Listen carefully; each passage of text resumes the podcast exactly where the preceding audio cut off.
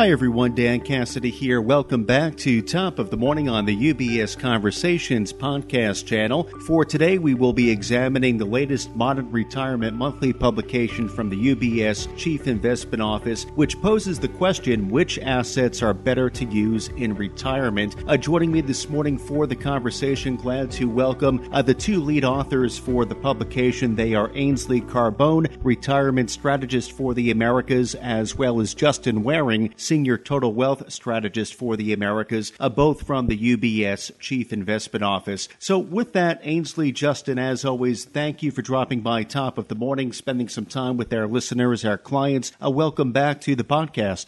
Thanks for having us. Yeah, thanks for having us. Absolutely. So to get started, Justin, the latest Modern Retirement Monthly, it does guide readers on how to earmark assets for tax efficient retirement spending, along with those for inheritance as well as philanthropy. So what are some key considerations when it comes to this process? Maybe put another way, what should clients be asking themselves and how can a financial advisor help along in this process? Yeah, thanks again for having us, Dan. When we are thinking about which assets to assign to a specific goal, we really want to make sure that we're considering the tax implications because obviously you're only able to spend tax, uh, you know, spend your assets down on an after-tax basis if you want to use them for funding your lifetime spending. But there may be, you know, fewer tax consequences if you leave that asset to uh, a philanthropic organization. They they are generally um, you know, able to avoid paying income tax, for example.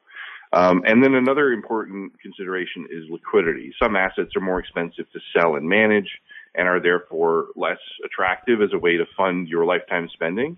You know, for example, the home that you live in is a little bit difficult to tap into the value of it without downsizing or taking out a mortgage or doing something else like that. And so that might be a more attractive asset to leave to as inheritance for the next generation. Uh, same thing goes for maybe some illiquid, you know, art collections or or uh, collectibles. Um, and so, really, what we're, looking at overall is when an asset isn't aligned with its intended purpose, you're you're going to miss out on on opportunities to boost your after-tax growth potential, uh, your ability to efficiently support your your retirement spending on a tax efficient basis, and you may you know you may actually incur a higher tax cost when it comes to transferring wealth across generations and and maximizing your your potential philanthropic impact. So this exercise is entirely about trying to find which is the ideal purpose for each of the assets that you've saved and invested in and making sure that you have enough assets in each category so that you'll be able to achieve your goals.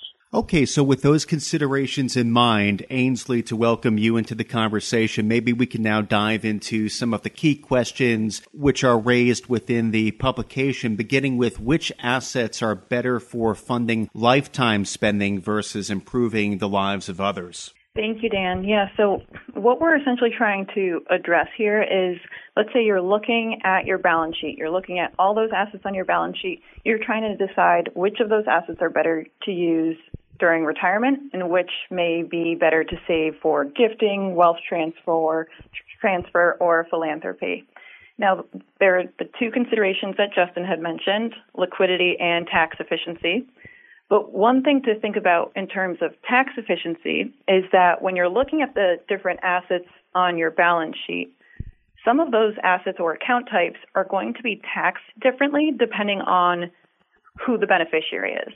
And so I'll give two examples just to kind of illustrate what I'm talking about. So one asset that a lot of people see as or account type that people see as being used for for retirement is excuse me a health savings account. So the health savings account is a triple tax advantage account, no taxes on contributions, no taxes on investment growth, and then as long as it's used for qualified medical expenses, no taxes on distributions. Since this has three tax advantages, a lot of times people think, okay, well, I don't want to spend it during retirement. I'm just going to keep letting this tax advantage growth compound. And while at a high level, yes, that makes sense. But if you think about where that money where those HSA dollars are eventually going to go. If it goes to a, a spousal beneficiary, then yes, that might make sense because when it's transferred to a spousal beneficiary, that spouse gets to maintain that same tax treatment. However, if you're passing that HSA to a non spousal beneficiary, like your child, what's going to happen is they're going to owe taxes on it. It's going to become taxable income to them at that point when it's transferred to them. And so if you've let the, these dollars grow for a long period of time and you have that triple tax advantage compounding, then it's potentially going to be a very large tax burden for that non spouse beneficiary.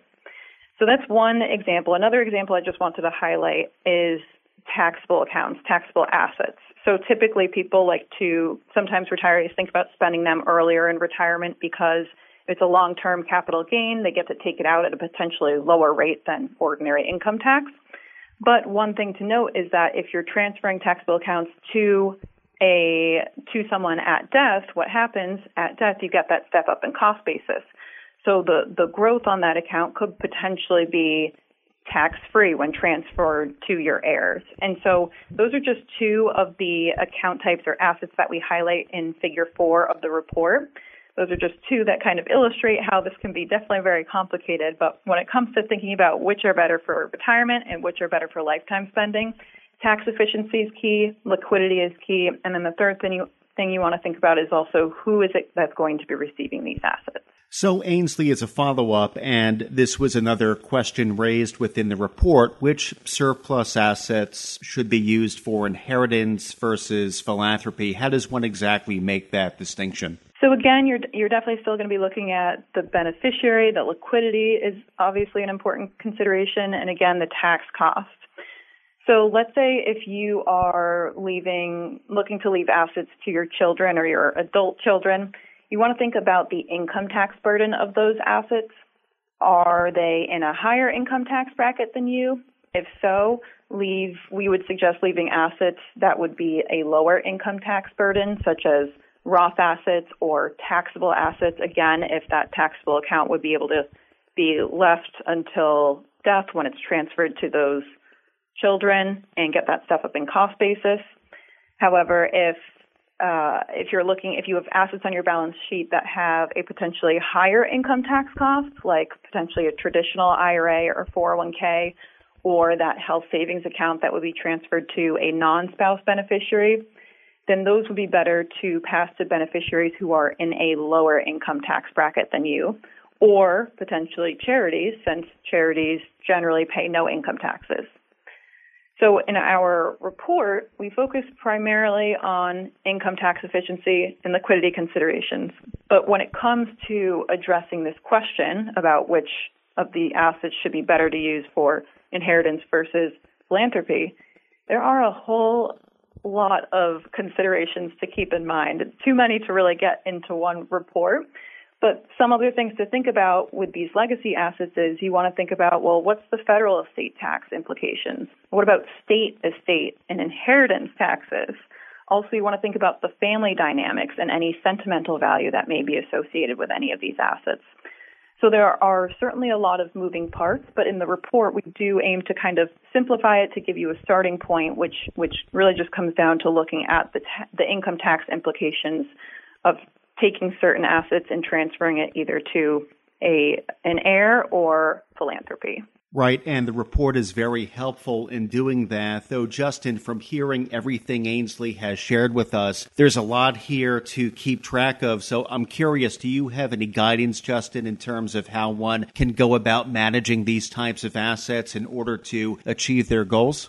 Yeah, absolutely. As usual, we like to think about all of this through the lens of the liquidity, longevity, legacy framework because this this really does boil things down to a more intuitive framework that you know makes it a bit easier to to uh, balance all of the considerations at once. So the liquidity strategy is really oriented for short-term spending, make sure that we have you know assets that we, that can help to provide cash flow regardless of what markets are doing in the short term.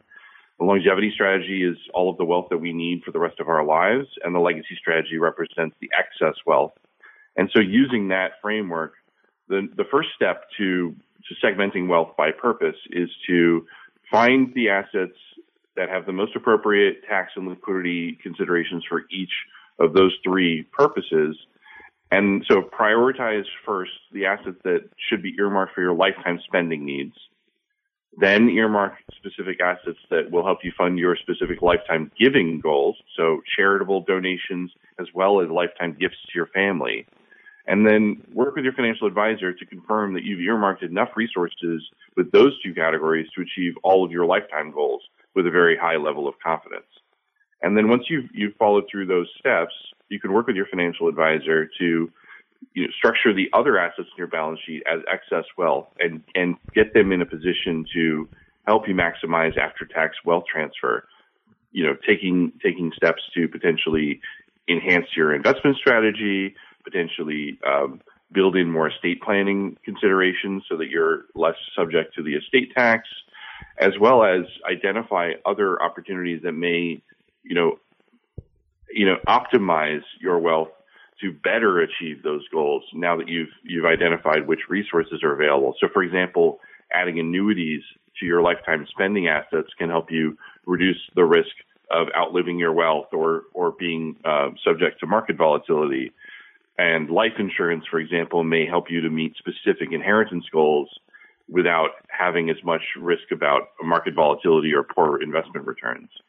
And so um, one of the other outcomes of this process is that you may identify other um, decisions that you may want to make, such as accelerating some of your gifting decisions, so that you can enjoy seeing the impact that that the money that you've you've saved and invested uh, will have on your family and your community. Um, because you know, at the end of the day, you know, maximizing the amount of wealth that we're able to transfer to the next generation is um, in terms of dollar amount, is easiest to accomplish by just deferring as long as possible, enjoying compound growth. But many families uh, are are deciding to accelerate their gifting into their their retirement years, so that they can really see the impact that that has um, on the on the people and causes that they care about.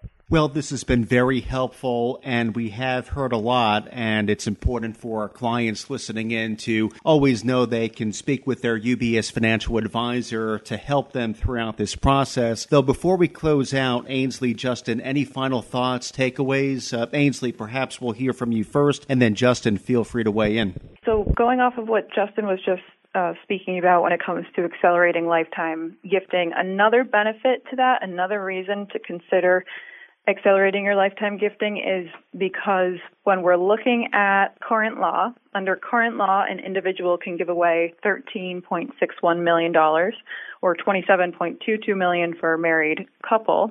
They can give that away to others during their lifetime or at death without being subject to gift or estate taxes.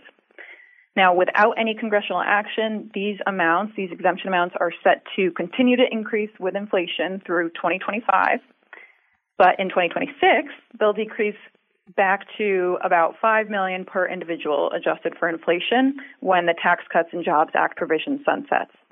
So if you're able to prioritize accelerating your lifetime gifting and you can do that prior to 2026 when that provision sunsets, then you'll be able to take advantage of that higher exemption amount and potentially get more assets to your beneficiaries, whether it's uh, your children or charitable donations and you'll be able to get those assets, more of those assets to your beneficiaries and have a larger impact because you could potentially be subject to no or minimum gift and estate taxes. And I would just add that you know when when you're able to think about these these different purposes of of your hard-earned savings proactively, and when you're able to view your family unit as um, as a whole, it does unlock other potential strategies that can help you to manage your, your overall tax burden on a family level. And so one of the benefits of thinking through this decision early to mid retirement is that you're able to take advantage of those those other strategies to you know enhance the after tax value that your family can get from those hard earned assets as well as you know slowly um, and, carefully and intentionally communicate uh, your inheritance plans to your family and and and help them um, avoid the shock of of getting lots of wealth as an end of life bequest. You know, one of the things that we often see in TV shows is you know, the family sitting around the, the lawyer's office and, and hearing the will be read read aloud, which is really great drama for for TV, but is a pretty bad experience for the family to be learning things as a surprise uh, after you're already gone. And so one of the things that we really focus on when we're when we're looking at this type of analysis is helping you to put all of your decisions into a context that that maximizes your after tax wealth potential, but also just best helps you reach your goals, whatever your goals are in terms of transferring wealth to the next generation. Uh, our goal is to build a framework that helps you uncover and address um, non-financial considerations as well as financial considerations so that your plan goes to plan when it comes to transferring wealth across generations. Well, Justin Ainsley, always a very productive, insightful conversation. So, do want to thank you both for dropping by top of the morning today to spend some time with our listeners, our clients, sharing your insights, and do look forward to having you both back on the podcast again soon. Thanks for having us. Great to be here.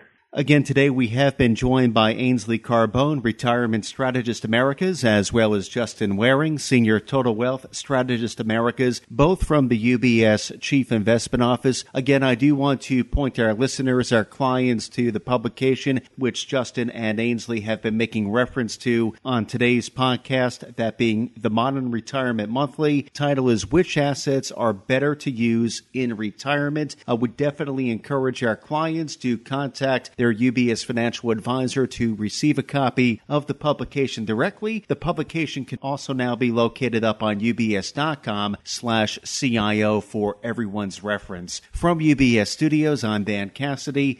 Thank you for joining us.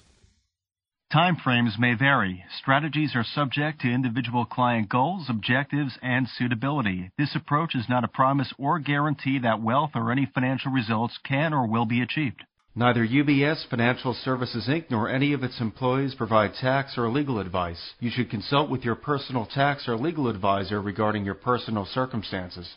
UBS Chief Investment Office's investment views are prepared and published by the global wealth management business of UBS AG or its affiliate, UBS. This material has no regard to the specific investment objectives, financial situation, or particular needs of any specific recipient and is published for informational purposes only. As a firm providing wealth management services to clients globally, UBS AG and its subsidiaries offer both investment advisory services and brokerage services. Investment advisory services and brokerage services are separate and distinct, differ in material ways, and are governed by different laws and separate arrangements. In the USA, UBS Financial Services Inc. is a subsidiary of UBS AG and a member of FINRA SIPC. For information, please visit our website at ubs.com forward slash working with us. For a full legal disclaimer applicable to the independent investment investment views produced by UBS, please visit our website at ubs.com forward slash CIO dash disclaimer.